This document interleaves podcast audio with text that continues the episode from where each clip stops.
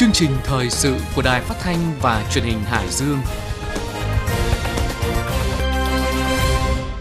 Mời quý vị và các bạn nghe chương trình thời sự 17 giờ của Đài Phát thanh Truyền hình Hải Dương. Chương trình được phát trên sóng FM tần số 104,5 MHz.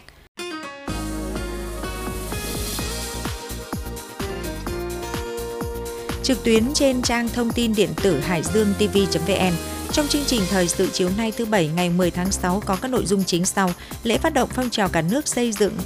Lễ phát động phong trào cả nước thi đua xây dựng xã hội học tập đẩy mạnh học tập suốt đời giai đoạn 2023-2030. Đại biểu Quốc hội tỉnh Hải Dương tích cực góp ý xây dựng luật, thu ngân sách nội địa vượt 22% so với cùng kỳ, khai trương điểm trưng bày giới thiệu và bán vải thiều Thanh Hà tại Hà Nội, chia sẻ khó khăn thiếu điện bằng những hành động thiết thực, hiệu quả tích tụ ruộng đất sản xuất lúa hàng hóa quy mô lớn, Tin trong nước, nhà máy nhiệt điện Nghi Sơn sẽ có thêm 7 triệu kWh mỗi ngày cho lưới điện miền Bắc. Tin thế giới, Indonesia khai trương hệ thống một cửa quốc gia.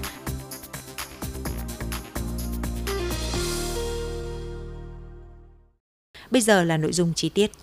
Sáng nay mùng 10 tháng 6 tại Hà Nội, Bộ Giáo dục và Đào tạo phối hợp với Trung ương Hội khuyến học Việt Nam tổ chức lễ phát động phong trào cả nước thi đua xây dựng xã hội học tập, đẩy mạnh học tập suốt đời giai đoạn 2023-2030. Thủ tướng Chính phủ Phạm Minh Chính dự và phát biểu phát động phong trào thi đua. Chương trình được truyền hình trực tuyến đến 63 tỉnh thành trong cả nước. Dự lễ phát động tại điểm cầu Hải Dương có Ủy viên Trung ương Đảng, Bí thư tỉnh ủy Trần Đức Thắng, Phó Bí thư tỉnh ủy, Chủ tịch Ủy ban Nhân dân tỉnh Triệu Thế Hùng,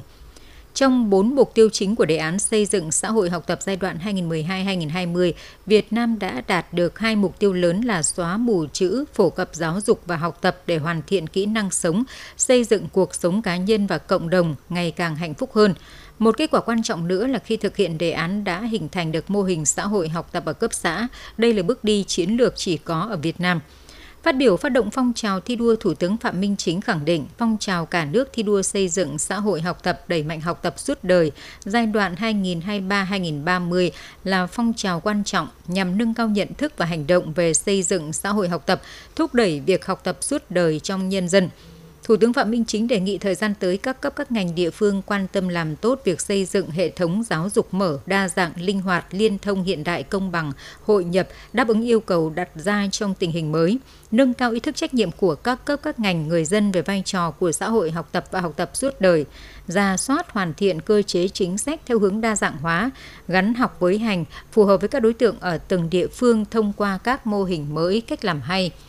Thủ tướng Phạm Minh chính nhấn mạnh quá trình thực hiện phong trào không để ai bị bỏ lại phía sau trong sự nghiệp học tập của mình, trong đó đặc biệt quan tâm đến người dân khu vực vùng sâu, vùng xa, vùng hải đảo, tạo điều kiện thuận lợi cho tất cả những ai có nhu cầu học tập đều được đáp ứng, huy động sự chung tay đóng góp của cả xã hội để tạo sức mạnh tổng hợp về nguồn lực, về vật chất và phát triển xã hội học tập – quan tâm củng cố hệ thống thư viện, bảo tàng, nhà văn hóa ở từng địa phương để khuyến khích văn hóa đọc của người dân. Thủ tướng Chính phủ Phạm Minh Chính mong muốn các cấp các ngành và toàn thể nhân dân chung tay với quyết tâm cao, nỗ lực lớn, hành động quyết tâm để thực hiện người người học tập, nhà nhà học tập, xã hội học tập và cả nước học tập, học tập ở bất cứ nơi đâu để hoàn thiện bản thân về đức trí thể Mỹ, học tập để phát huy sáng tạo, góp phần bảo vệ, xây dựng đất nước, nâng cao đời sống vật chất tinh thần nhân dân Việt Nam. Tiếp tục chương trình kỳ họp thứ 5 hôm qua 10 tháng 6, Quốc hội thảo luận tại tổ về dự án luật căn cước công dân sửa đổi. Đoàn đại biểu Quốc hội tỉnh Hải Dương tham gia thảo luận tại tổ 14 cùng đoàn đại biểu Quốc hội các tỉnh Sơn La, Bình Thuận. Qua thảo luận, đa số các ý kiến nhất trí sự cần thiết sửa đổi luật nhằm tạo bước đột phá về chuyển đổi số, khắc phục những hạn chế vướng mắc bất cập của luật căn cước công dân hiện hành. Tuy nhiên, để việc xây dựng ban hành luật căn cước được chặt chẽ, phát huy có hiệu quả, phù hợp với thực tiễn, các đại biểu đề nghị chính phủ tiếp tục đầu tư phát triển cơ sở hạ tầng kỹ thuật, số, đồng bộ, sớm hoàn thiện ứng dụng tài khoản định danh điện tử, kết nối chia sẻ thông tin trong cơ sở dữ liệu quốc gia về dân cư, cơ sở dữ liệu căn cước, đồng tình với quy định bổ sung người dưới 14 tuổi thực hiện cấp thẻ căn cước theo nhu cầu. Đại biểu Lê Văn Hiệu, Phó Bí thư Thường trực tỉnh ủy, Chủ tịch Hội đồng Nhân dân tỉnh, trưởng đoàn đại biểu Quốc hội tỉnh Hải Dương cho rằng việc làm này rất thuận tiện cho người dưới 14 tuổi trong việc kê khai giấy tờ, góp phần quản lý dữ liệu thông tin cá nhân được tốt hơn bởi nếu dùng giấy khai sinh có thể bị hư hỏng. Giấy khai sinh thì rõ ràng là mang đi lại là khó hơn, dễ hỏng hơn, dễ làm giả hơn. Thế nhưng vấn đề quan trọng ở đây là dưới 14 tuổi là không bắt buộc. Mà đã là không bắt buộc mà lại có nhiều thông tin, có nhiều hữu ích để cho người dân thì rõ ràng đây là một cái quy định hướng đến là đem lại cái lợi ích cho người dân để đi đi đi tàu đi xe đi vé máy bay rồi đi khám chữa bệnh một loạt các thông tin khác nữa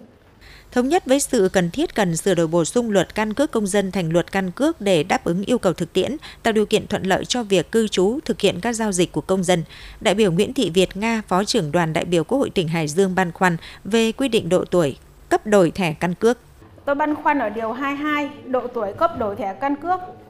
À, chúng ta có nên quy định độ tuổi hay không? Thì và tôi cũng muốn là cơ quan soạn thảo làm rõ cái cơ sở của các độ tuổi. Tại sao lại là à, từ 14 xong lại đến 25 xong rồi 40 và 60 thì tôi cũng chưa thấy có cái cơ sở uh, thuyết phục nào để chúng ta thấy là đến cái độ tuổi này thì bắt buộc phải cấp đổi lại căn cước công dân mà không phải là cái độ tuổi khác. Thì cũng chưa có căn cứ nào để đảm bảo rằng là uh, thuyết phục rằng là cái độ tuổi đấy là cái độ tuổi cần thiết phải đổi căn cước công dân cho nên tôi cũng đề nghị là chúng ta ra soát để chúng ta quy định là theo số năm sử dụng thời hạn sử dụng và như vậy thì nó sẽ hợp lý hơn và chính thế thì chúng ta sẽ sửa đổi một số điều có liên quan đến những quy định này. Theo đại biểu Đinh Thị Ngọc Dung, đoàn đại biểu Quốc hội tỉnh Hải Dương, trên căn cước chỉ nên in những thông tin có tính chất không thay đổi của công dân. Đại biểu cũng băn khoăn về việc ghi nơi đăng ký khai sinh thay vì quê quán như trước đây chẳng hạn như về thông tin quê quán thì được sửa lại là nơi đăng ký khai sinh. Thì theo tôi thì cái việc sử dụng thông tin nơi đăng ký khai sinh trên thẻ căn cước công dân thì theo tôi đó là chưa hợp lý. Bởi vì sao ạ? Vì trong thực tế thì theo quy định của pháp luật hiện hành thì một người mất giấy khai sinh thì cũng có thể đăng ký tại một nơi khác. Và khi đăng ký khai, giấy khai sinh tại nơi khác thì cũng có thể đăng ký lại cái địa điểm khai sinh đó và bên cạnh đó thì quê quán thì thể hiện quan điểm về quê cha đất mẹ từ trước đến nay rồi. Thì nó chỉ gốc gác của con người. Vậy thì việc ghi nơi đăng ký khai sinh không thể hiện điều gì. Nếu như vì một người khai sinh sinh ra ở thành phố thì họ có thể đăng ký khai sinh ở nơi khác, có thể về quê đăng ký khai sinh. Vì vậy tôi đề nghị là chúng ta cần cân nhắc cái cái thông tin này. Chỉ nên in những thông tin có tính chất không thay đổi hoặc là ổn định lâu dài. Và thông tin kém ổn định thì nhập trên cơ sở dữ liệu hoặc người dân có thể dùng ứng dụng định danh điện tử cá nhân để để trình ra những cái thông tin đó. Đề cập về thông tin của công dân trong cơ sở dữ liệu quốc gia về dân cư được quy định tại Điều 10 của dự án luật, đại biểu Bùi Sĩ Hoàn, Giám đốc Sở Tư pháp Hải Dương băn khoăn về nội dung bổ sung kê khai nhóm máu, ADN và giọng nói của công dân. Để mà công dân phải đi xét nghiệm và xác định nhóm máu của mình và bổ sung vào đây thì tôi thấy hơi băn khoăn. Trong khi đó là chúng ta khi mà cái cái cái ờ, căn cước công dân cũng như là cái ờ, mã số định danh của cá nhân ấy, chúng ta hiện nay đang tích hợp cả những cái vấn đề về bảo hiểm. Thế thì cái việc mà chúng ta lấy linh cái dữ liệu từ bảo hiểm sang đối với của các cá nhân sang cái việc này thì có vẻ là nó hợp lý hơn. Về việc bổ sung thông tin ADN, ADN và giọng nói trong cơ sở dữ liệu quốc gia về à, dữ liệu về về căn cước thì cái này cũng vậy. Cái giọng nói của chúng ta cái việc này là báo cáo chính là giọng nói nó cũng, cũng thay đổi mà. Và cái việc cung cấp cái cả cái ADN này cũng thế cái này cũng lại chúng ta cũng lại quy định cái về cái ờ, về đối tượng trình tự thủ tục thực hiện thu thập thông tin ADN, ADN và giọng nói như thế nào cái này cũng phải rất là rõ và cũng phải rất là cân nhắc. Các đại biểu Quốc hội tỉnh Hải Dương cũng tham gia một số ý kiến đề nghị bổ sung quy định về trách nhiệm của cơ quan tổ chức cá nhân trong cập nhật khai thác sử dụng thông tin trong cơ sở dữ liệu để thực hiện giao dịch thủ tục hành chính với người dân.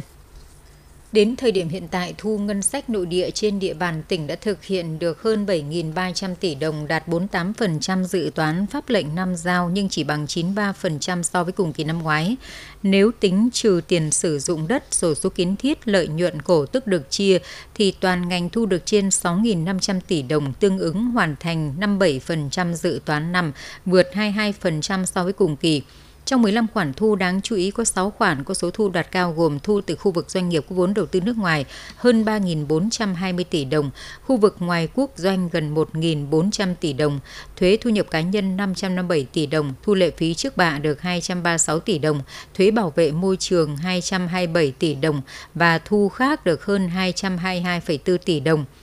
Với tổng số hơn 7.300 tỷ đồng đã thu được, thì 7 doanh nghiệp trọng điểm của tỉnh đã đóng góp gần 2.789 tỷ đồng. Ngành thuế tỉnh tiếp tục phối hợp với các cơ quan ban ngành liên quan kịp thời tháo gỡ khó khăn vướng mắc cho doanh nghiệp, đặc biệt là doanh nghiệp kinh doanh mặt hàng xăng dầu để tăng thu thuế bảo vệ môi trường, tăng cường ứng dụng biện pháp nghiệp vụ quản lý thuế đối với các doanh nghiệp có dấu hiệu rủi ro quản lý chặt chẽ doanh nghiệp mới thành lập ngay từ khâu sử dụng hóa đơn đến công tác kê khai nộp thuế, đồng thời thực hiện nghiêm kế hoạch thanh tra kiểm tra chống thất thu để đảm bảo tiến độ thu ngân sách nhà nước theo kế hoạch năm đã đề ra. Sáng nay mùng 10 tháng 6, Sở Nông nghiệp và Phát triển nông thôn tỉnh Hải Dương đã phối hợp với Sở Công Thương thành phố Hà Nội và Sở Nông nghiệp Phát triển nông thôn thành phố Hà Nội tổ chức khai trương gian hàng trưng bày, giới thiệu và bán sản phẩm vải thiều Thanh Hà đến với người dân thủ đô thông qua hệ thống cửa hàng bán buôn bán lẻ rau quả thực phẩm sạch và đặc sản vùng miền của công ty thực phẩm sạch Big Green Việt Nam. Sau lễ cắt băng khai trương gian hàng trưng bày giới thiệu và bán sản phẩm vải thiều Thanh Hà tại công ty thực phẩm sạch Big Green Việt Nam, nhiều người dân thủ đô đã đến mua và đặt hàng với số lượng lớn. Kết quả sau ngày đầu khai trương, hệ thống cửa hàng của công ty thực phẩm sạch Big Green Việt Nam đã tiêu thụ được gần một tấn vải thiều Thanh Hà. Theo Sở Nông nghiệp và Phát triển Nông thôn Hải Dương, sự kiện khai trương gian hàng trưng bày giới thiệu và bán sản phẩm vải thiều Thanh Hà tại Hà Nội là một trong nhiều sự kiện chương trình kết nối tiêu thụ, tạo điều kiện thuận lợi cho sản phẩm vải thiều của Thanh Hà tiếp cận với khách hàng, các doanh nghiệp lớn, các nhà đầu tư trong và ngoài nước ở các tỉnh, thành phố kinh tế trọng điểm trong tháng 6 này để từng bước nâng cao hiệu quả kinh tế giá trị của quả vải, đồng thời thu hút các nhà đầu tư tiềm năng đến đầu tư vào lĩnh vực nông nghiệp nông thôn, các nhà máy chế biến nông lâm thủy sản để góp phần nâng cao giá trị đời sống cho người dân. Thiếu điện nghiêm trọng là thực tế mà cả nước đang phải đối mặt khi diễn biến thủy văn đang có chiều hướng bất lợi. Chia sẻ khó khăn để vượt qua thách thức là điều mà cộng đồng doanh nghiệp, cơ hội kinh doanh, cơ sở sản xuất và nhân dân trong tỉnh nói chung, thành phố Hải Dương nói riêng đã và đang chung tay thực hiện với những hành động thiết thực, phóng viên Vũ Long phản ánh. Những ngày trước, hệ thống đèn chiếu sáng và trang trí của cửa hàng kinh doanh ăn uống tại số nhà 122 đường Tuệ Tĩnh kéo dài luôn được bật sáng vào mỗi tối. Kể từ khi nhận được thông tin từ chính quyền và điện lực thành phố Hải Dương về việc chung tay tiết giảm điện chiếu sáng đèn quảng cáo, 20 giờ ngày 9 tháng 6, chủ hộ là ông Phạm Văn Sáu đã tiết giảm tối đa các thiết bị sử dụng điện. Ông Sáu chia sẻ. Tuyên truyền của từ trưởng khu rồi là bí thư chi bộ nhắc nhở hôm nay là ngày thứ năm thì gia đình và các hộ kinh doanh ở chúng tôi đều chấp hành và chúng tôi cũng chia sẻ mặc dù là biết là cũng có cái phần này phần khác như trong điều hòa có thể là năm cái chỉ bật hai cái thôi. Hoặc là như thế ở ngoài điện uh, trang trí thì tiết kiệm tuyệt đối. Thì uh, cũng uh, chia sẻ với lại các các, các các các các đồng chí gọi là đi tuyên truyền nắm tinh thần là chúng tôi đều chấp hành hết. Cùng thời điểm này, 45 loa phát thanh được đặt trên 7 tuyến đường thuộc khu dân cư số 6 phường Trần Phú đã phát đi những thông tin về tiết kiệm điện tới 500 hộ gia đình và các cơ sở hộ kinh doanh nằm trên địa bàn. Ông Nguyễn Đình Trung, Bí thư tri bộ kiêm trưởng khu dân cư số 6 phường Trần Phú, thành phố Hải Dương cho biết. Khu dân cư đã nghiêm túc thực hiện và chỉ đạo thông tin thường xuyên đến các hộ dân trong khu dân cư về tăng cường công tác tiết kiệm điện để đảm bảo cái an sinh xã hội Đặc biệt là tại địa bàn khu dân cư thì các điểm chiếu sáng không cần thiết. Chúng tôi đã tổ chức thực hiện là cắt những điểm chiếu sáng. Với à, các hộ đình thì khu dân cư thường xuyên tuyên truyền để à, các hộ dân và nhân dân khu dân cư là tắt tất cả các thiết bị không cần thiết để đảm bảo đời sống xã hội. Đặc biệt thì vừa qua thì à, cũng có những ý luận, ý kiến về cái cắt điện luân phiên thì chúng tôi cũng thực hiện cũng nhiệm vụ chung chỉ đạo của thành ủy, của thành phố cũng như đảng ủy và ủy ban nhân phường thì cũng cùng chung tay để cùng tiếp sức để chúng ta thể hiện, thực hiện cái tiết kiệm điện ngay sau thời điểm thành phố Hải Dương có văn bản chỉ đạo về việc tiết kiệm điện với nội dung yêu cầu thực hiện ra soát xem xét việc giảm thời gian chiếu sáng công cộng, trang trí, thực hiện các biện pháp tuyên truyền phù hợp trên hệ thống loa truyền thanh của địa phương và kiểm tra việc tiết kiệm điện. Trong ngày 9 tháng 6, Điện lực thành phố Hải Dương đã thực hiện ký cam kết với 127 hộ kinh doanh trên địa bàn. Ông Nguyễn Xuân Thành, Phó Giám đốc Điện lực thành phố Hải Dương cho biết. Sau khi ờ, Điện lực thành phố tổ chức ờ, tuyên truyền sâu rộng đến ờ, các ờ, phường xã cũng như là các hộ dân, các nhà hàng thì ờ, chúng tôi cũng sẽ tiếp tục tăng cường cái hệ thống loa phát thanh trên hệ thống loa phát thanh cũng như là sẽ tiếp tục cùng với chính quyền các địa phương giám sát các cái đơn vị đặc biệt là các cái cơ sở kinh doanh ăn uống nhà hàng dịch vụ cũng như là các hộ dân mà sử dụng các thiết bị điện thiết bị đèn mà chiếu sáng quảng cáo không hợp lý, không cần thiết để kịp thời nhắc nhở chung tay cùng chính quyền trong tiết kiệm điện năng, các doanh nghiệp, hộ kinh doanh và mỗi khách hàng sử dụng điện trên địa bàn thành phố Hải Dương đang thực hiện không chỉ là những bản cam kết mà được cụ thể hóa bằng hành động tắt bớt các thiết bị sử dụng điện không cần thiết. Những hành động này sẽ góp phần để thành phố Hải Dương tiết kiệm được khoảng 112.000 kWh điện mỗi ngày. Từ đầu tháng 6 đến nay do tình hình nắng nóng kéo dài, nhu cầu sử dụng điện tăng cao nên xảy ra tình trạng thiếu điện trên cả nước. Do đó, khu công nghiệp Lai Vu đã bị cắt điện 4 ngày. Việc cắt điện làm cho các doanh nghiệp trong khu công nghiệp phải dừng hoạt động sản xuất và kinh doanh nên gặp nhiều khó khăn. Theo Ban Quản lý Khu công nghiệp Lai Vu, việc cắt điện chỉ được Điện lực Kim Thành thông báo từ chiều hôm trước nên các doanh nghiệp không chủ động được và phải dừng hoạt động. Hiện nay, khu công nghiệp Lai Vu có 13 doanh nghiệp đang hoạt động sản xuất kinh doanh, chủ yếu là doanh nghiệp FDI. Trong những ngày cắt điện vừa qua, khu công nghiệp chỉ duy nhất có công ty trách nhiệm hữu hạn dệt Pacific Crystal duy trì sản xuất bằng máy phát điện do máy dệt không thể dừng hoạt động. Công ty trách nhiệm hữu hạn công cụ Gtech Việt Nam dừng các máy sản xuất lớn chỉ sản xuất máy nhỏ do không đủ công suất điện máy phát, còn lại 11 công ty phải dừng sản xuất. Việc dừng sản xuất sẽ ảnh hưởng đến tiến độ giao hàng của doanh nghiệp, do đó nếu tình trạng cắt điện kéo dài, các doanh nghiệp sẽ gặp rất nhiều khó khăn chia sẻ với khó khăn chung của ngành điện về thiếu hụt nguồn cung, nhưng Ban Quản lý Khu công nghiệp Lai Vũ mong muốn Điện lực Kim Thành cần có lịch thông báo cắt điện sớm để Ban Quản lý thông báo tới doanh nghiệp. Doanh nghiệp có thời gian sắp xếp lại kế hoạch sản xuất phù hợp với thực tế, tránh bị động ảnh hưởng tới việc giao nhận đơn hàng không đúng tiến độ. Trong khi cả nước đang chung tay tiết kiệm điện, Ban chỉ đạo thực hiện tiết kiệm điện giao chỉ tiêu cụ thể sản lượng điện năng cần tiết kiệm cho từng địa phương, từng đơn vị, thì ngay tại thời điểm 9 giờ sáng nay, ngày 10 tháng 6, trên tuyến quốc lộ 5 đoạn từ cầu Phú Lương đến khu công nghiệp Lai Vu, huyện Kim Thành, những chiếc đèn cao áp dọc tuyến đường này và cả khu vực cổng khu công nghiệp và trong khu công nghiệp Lai Vu vẫn bật sáng giữa lúc từ chính phủ đến các địa phương cùng ngành điện đang tích cực tuyên truyền người dân doanh nghiệp cùng chung tay sử dụng điện tiết kiệm hiệu quả, thậm chí nhiều địa bàn đã phải tiết giảm cắt điện luân phiên gây đảo lộn trong sinh hoạt của người dân và ảnh hưởng lớn đến hoạt động sản xuất kinh doanh của ngành điện. Đề nghị các ngành chức năng cần kiểm tra xử lý nghiêm đơn vị quản lý hệ thống đèn chiếu sáng này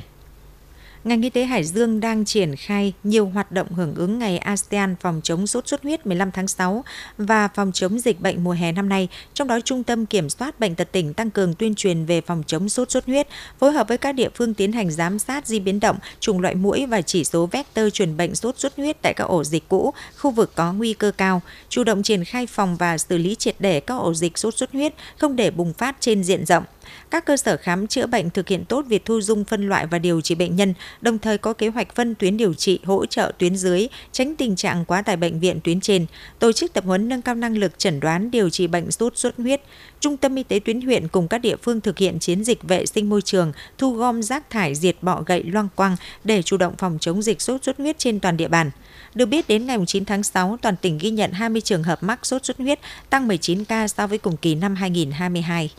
Chủ tịch Ủy ban Nhân dân huyện Gia Lộc vừa ký quyết định xử phạt vi phạm hành chính đối với bà Nguyễn Thị Thu Trang sinh năm 1998, trú tại thôn Quán Đào, xã Tân Tiến, huyện Gia Lộc, mức phạt tiền 34 triệu 500 nghìn đồng về hành vi kinh doanh trái phép khí cười. Trước đó tại thôn Quán Đào, xã Tân Tiến, huyện Gia Lộc, lực lượng cảnh sát kinh tế công an huyện phối hợp với công an xã Tân Tiến phát hiện Nguyễn Thị Thu Trang đang vận chuyển 48 bình chứa khí N2O,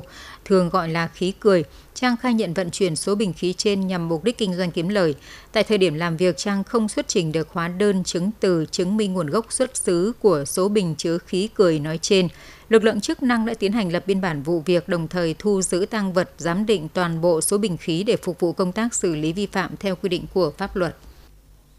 Tình trạng nông dân không mặn mà với đồng ruộng, thậm chí bỏ ruộng đã trở nên phổ biến ở nhiều địa phương. Trước thực trạng trên, nhiều hợp tác xã dịch vụ nông nghiệp đứng ra làm cầm nối, thuê mượn ruộng những hộ không có nhu cầu sản xuất cho các hộ có nhu cầu tích tụ ruộng sản xuất lúa hàng hóa quy mô lớn. Hành động thiết thực này không những góp phần nâng cao hiệu quả sản xuất lúa mà còn giải bài toán bỏ ruộng hoang và thiếu lao động trong sản xuất nông nghiệp ở các địa phương, ghi nhận của phóng viên Trần Hùng. Xã Kiến Quốc huyện Ninh Giang có 354 hecta sản xuất lúa, trong đó nhiều chân ruộng ở vùng trũng sản xuất lúa nhỏ lẻ không hiệu quả, nhiều hộ đã bỏ ruộng. Nhưng từ khi có chính sách hỗ trợ của tỉnh và huyện, Hợp tác xã Dịch vụ Nông nghiệp xã Kiến Quốc và một số hộ thành viên có nhu cầu sản xuất lúa đã mượn ruộng, thuê ruộng để tích tụ sản xuất lúa tập trung hàng hóa quy mô lớn. Kết quả đến nay, Hợp tác xã Dịch vụ Nông nghiệp xã Kiến Quốc đã tích tụ được 71 hecta với 7 hộ thực hiện tích tụ ruộng trong đó hộ nhiều nhất đã đạt tới 15 ha, hộ ít nhất đạt 5 ha. Các diện tích được tích tụ sản xuất lúa hàng hóa quy mô lớn đã thấy hiệu quả vượt trội so với sản xuất nhỏ lẻ. Ông Nguyễn Trọng Sản, Giám đốc Hợp tác xã Dịch vụ Nông nghiệp xã Kiến Quốc huyện Ninh Giang cho biết. Cái hiệu quả là sau khi mà tích tụ dụng đất được thì à, các hộ nhận tích tụ dụng đất đã đưa máy móc vào sản xuất, áp dụng khoa học kỹ thuật, đặc biệt là đưa cái mạ khay cây máy vào ờ, cấy. Chính vì vậy nên là cái hiệu quả của cái việc tích tụ dụng đất với lại các ông bà nhận tích tụ đất là khá lớn. Thứ nhất là đưa máy cấy, máy cày và máy gặt cũng như là cái ờ, công tác như thế là thu hoạch nó được ngắn hơn so với lệ nhân dân mà cấy nhỏ lẻ thì là cả một cánh đồng thì sẽ cấy một vùng một giống một thời gian nó sẽ thuận lợi hơn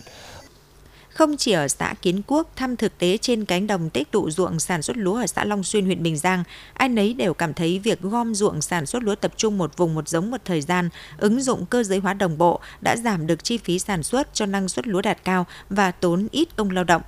Ông Hoàng Hữu Bắc, Giám đốc Hợp tác xã Dịch vụ Nông nghiệp xã Long Xuyên, huyện Bình Giang cho biết.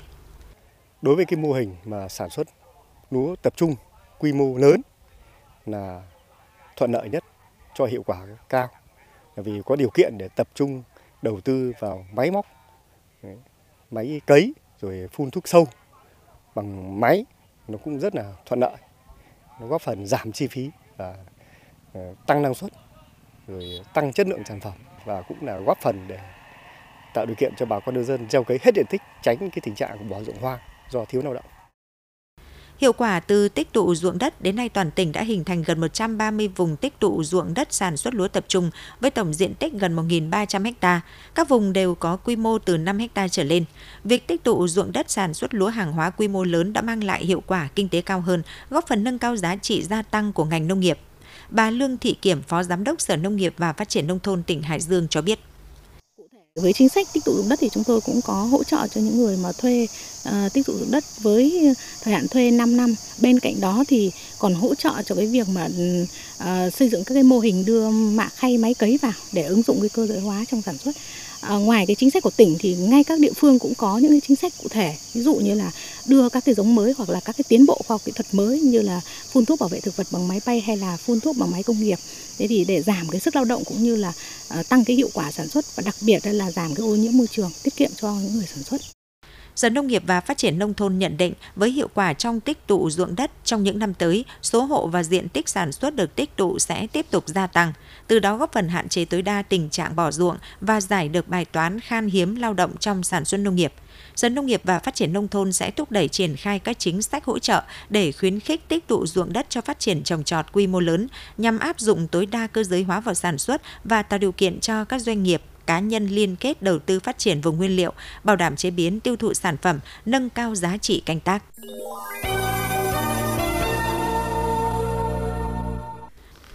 Ngày 10 tháng 6, Chính phủ ban hành Nghị định số 33 quy định về cán bộ công chức cấp xã và người hoạt động không chuyên trách ở cấp xã thôn, tổ dân phố một trong những điểm mới của nghị định lần này là không quy định chức danh công chức trưởng công an xã do đã bố trí công an chính quy ở cấp xã. Nghị định mới quy định theo hướng mở số lượng cán bộ công chức theo quy mô dân số và diện tích tự nhiên. Cụ thể đối với phường thuộc quận cứ tăng thêm đủ 1 phần 3 mức quy định thì được tăng thêm một công chức và một người hoạt động không chuyên trách. Đối với các đơn vị hành chính còn lại cứ tăng thêm đủ 1 phần 2 mức quy định thì được tăng thêm một công chức và một người hoạt động không chuyên trách. Bên cạnh đó, Nghị định tiếp tục quy định ba chức danh nghề hoạt động không chuyên trách, gồm bí thư chi bộ, trưởng thôn hoặc tổ trưởng tổ dân phố, trưởng ban công tác mặt trận và những người trực tiếp tham gia hoạt động ở thôn, tổ dân phố. Nghị định cũng quy định phân cấp cho Ủy ban nhân dân cấp tỉnh, trình Hội đồng Nhân dân cung cấp quy định cụ thể chức danh số lượng người trực tiếp tham gia hoạt động ở thôn, tổ dân phố thuộc phạm vi quản lý cho phù hợp với yêu cầu thực tiễn. Một điểm đáng chú ý nữa là nghị định quy định rõ tiêu chuẩn của cán bộ công chức cấp xã theo khung năng lực từ đại học trở lên, trừ trường hợp luật hoặc điều lệ của tổ chức có quy định khác và nhiệm vụ theo bản mô tả công việc của từng chức vụ chức danh vị trí việc làm. Trường hợp đang là cán bộ công chức cấp xã mà chưa đáp ứng đủ yêu tiêu chuẩn thì quy định ở điều khoản chuyển tiếp theo hướng trong thời hạn 5 năm kể từ ngày nghị định có hiệu lực thi hành phải đáp ứng đủ tiêu chuẩn theo quy định. Hết thời hạn này mà chưa đáp ứng đủ tiêu chuẩn theo quy định thì thực hiện chế độ nghỉ hưu nếu đủ điều kiện hoặc thực hiện chính sách tinh giản biên chế theo quy định của chính phủ. Nghị định này có hiệu lực từ ngày 1 tháng 8 năm 2023. Tổ máy số 1 của nhà máy nhiệt điện Nghi Sơn sẽ hoàn thành công tác sửa chữa, kiểm tra thiết bị để sẵn sàng vận hành, góp phần cung cấp thêm cho lưới điện miền Bắc thêm 7 triệu kWh mỗi ngày, giảm áp lực thiếu điện đang diễn ra tại khu vực miền Bắc. Tính đến ngày 10 tháng 6, công ty nhiệt điện Nghi Sơn đã cơ bản hoàn thành công tác sửa chữa và sẵn sàng cho ngày 13 tháng 6 tổ máy có thể vận hành trở lại. Về các giải pháp quản lý kỹ thuật nhằm bảo đảm vận hành an toàn tin cậy trong các tháng tiếp theo năm 2023, công ty đã tập trung triển khai các giải pháp nâng cao ý thức trách nhiệm kỷ luật vận hành, tập trung nâng cao độ tin cậy khả dụng của tổ máy trong mùa khô 2023, theo dõi giám sát liên tục tình trạng làm việc của các thiết bị chính, kiểm tra chạy định kỳ các thiết bị hệ thống nguồn ắc quy, máy phát diesel, các bơm dự phòng, để đảm bảo các thiết bị dự phòng sẵn sàng làm việc, chuẩn bị sẵn sàng vật tư thiết bị nhân lực để xử lý khắc phục các sự cố khiếm khuyết thiết bị lên các phương án vận hành cho các trường hợp đặc biệt có thể xảy ra, tăng cường kiểm tra công tác cháy nổ nhằm đảm bảo không có nguy cơ cháy nổ, sẵn sàng ứng phó nếu có sự cố cháy nổ, triển khai các giải pháp thực hiện tiết kiệm điện tại nhà máy cũng như nơi ở, khuyến khích cán bộ công nhân viên tuyên truyền gia đình người thân thực hành tiết kiệm điện, Đồng thời công ty đảm bảo đủ nhiên liệu than dầu cho tổ máy sản xuất trong các tháng tiếp theo để hoàn thành kế hoạch năm 2023 được EVN Genco 1 giao.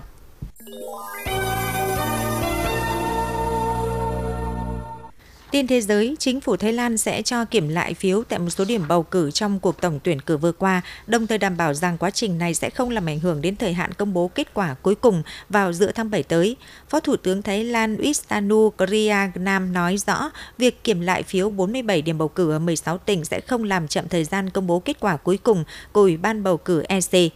Việc kiểm phiếu lại được tiến hành theo yêu cầu của EC sau khi phát hiện tổng số phiếu bầu cho các ứng cử viên không khớp với số người đã đi bỏ phiếu. Trong số 47 điểm bầu cử phải kiểm phiếu lại có 16 điểm bầu hạ nghị sĩ theo khu vực bầu cử và 31 điểm bầu các nghị sĩ theo danh sách đảng. Theo các quy định hiện hành, EC có 60 ngày kể từ ngày bầu cử để công bố kết quả chính thức về số nghị sĩ đắc cử. Nhiều người dân Thái Lan mong muốn EC công bố kết quả sớm hơn thời hạn trên để chấm dứt tình trạng bất ổn chính trị kéo dài vốn đang làm suy giảm lòng tin của các nhà đầu tư và ảnh hưởng tới nền kinh tế. Ngày 9 tháng 6, chính phủ Indonesia đã tổ chức kỷ niệm thành lập cơ chế một cửa quốc gia với chủ đề sức mạnh tổng hợp trong chuyển đổi dịch vụ công để phát triển đất nước, đồng thời cho ra mắt hệ thống cơ chế một cửa quốc gia 2.0 nhằm xây dựng một hệ thống logistics quốc gia có khả năng cạnh tranh, đáng tin cậy và hiệu quả hơn. Phát biểu tại buổi lễ, Bộ trưởng Tài chính Indonesia kêu gọi các bộ ngành ở nước này cùng phối hợp phát triển cơ chế một cửa quốc gia nhằm hỗ trợ lĩnh vực hậu cần quốc gia. Theo ông, Indonesia cần cải thiện chỉ số hiệu suất hậu cần và giảm chi phí hậu cần vốn đang ở mức cao so với các nước trong khu vực cũng như các nước đang phát triển khác. Trong khi đó, theo đánh giá của Bộ trưởng Điều phối Kinh tế Indonesia, việc củng cố cơ chế một cửa quốc gia đã đạt một số kết quả khi rút ngắn thời gian trung bình giải quyết một thủ tục logistics từ 4,06 ngày trong năm 2017 xuống còn 2,84 ngày vào năm ngoái. Indonesia thành lập cơ chế một cửa quốc gia từ năm 2010 nhằm đơn giản hóa quy trình xuất nhập khẩu và tăng cường giám sát hệ thống thu ngân sách phi thuế quan. Tuy nhiên, nước này vẫn bị tụt hạng mạnh trong bảng xếp hạng hậu cần của Ngân hàng Thế giới từ vị trí thứ 46 năm 2018 xuống vị trí 63 trong năm ngoái, cho thấy những cải cách của nước này đang chậm hơn rất nhiều so với các nước khác. Thông tin quảng cáo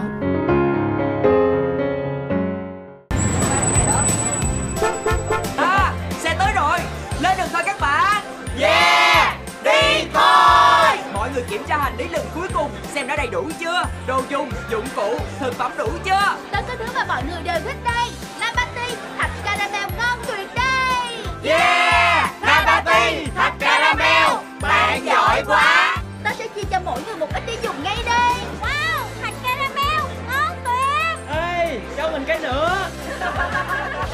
Yeah! Lên đường thôi! Thạch caramel Labati hoàn toàn mới được tạo ra từ tinh chất rau câu tự nhiên, vị trứng tươi và caramel thơm lừng đã xuất hiện. Thạch caramel Labati trải nghiệm vị ngon hấp dẫn hoàn toàn mới lạ. Labati thạch caramel hoàn toàn mới, năng lượng cho cuộc vui bất tận. Sản phẩm có bán tại các đại lý trên toàn quốc. Chi tiết xin xem tại www.thạchlonghải.com.vn Tiếp theo là những thông tin về thời tiết. Theo Đài khí tượng Thủy văn tỉnh, khu vực Hải Dương đêm nay và ngày mai trời nhiều mây, đêm không mưa, ngày nắng nóng, gió Tây Bắc cấp 2, nhiệt độ từ 29 đến 35 độ, độ ẩm 70 đến 93%.